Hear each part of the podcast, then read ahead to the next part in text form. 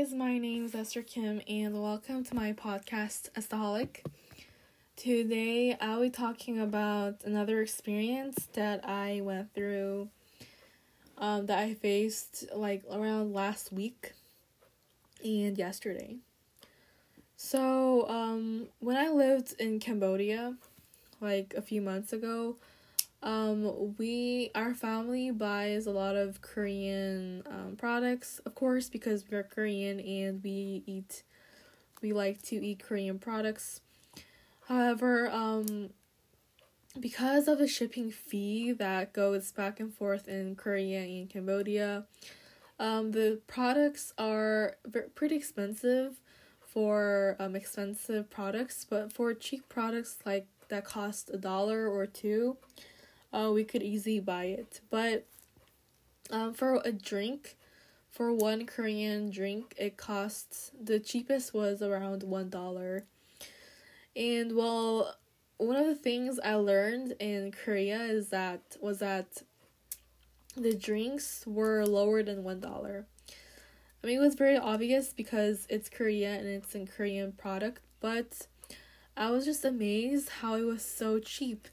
Like even the ramen were the instant noodles were um, lower than five dollars. It usually costs around four to five dollars. Four is the cheapest, and five is like average. But here it costs like around two point five to three dollars in USD. So I was pretty amazed, and because of that, I started to buy a lot of Korean products in South Korea like um the banana milk costs like 800 coins which is probably like 3000 riel in um Cambodian dollars or Cambodian money and around 0.75 dollars in United States money. So I was just so baffled and so amazed how cheap they were and I started to buy a lot of stuff um, like what I mentioned before, banana milk, and um, there is one um, drink that is for kids, but I drink it a lot because it's delicious. And that costs one dollar in Cambodia, but that costs um zero point five USD.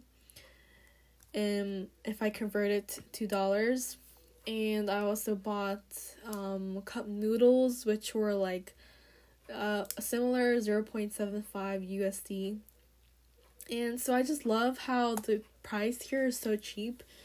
But maybe when I go back to Cambodia, then I have to face these prices, which um I would never buy for in Korea.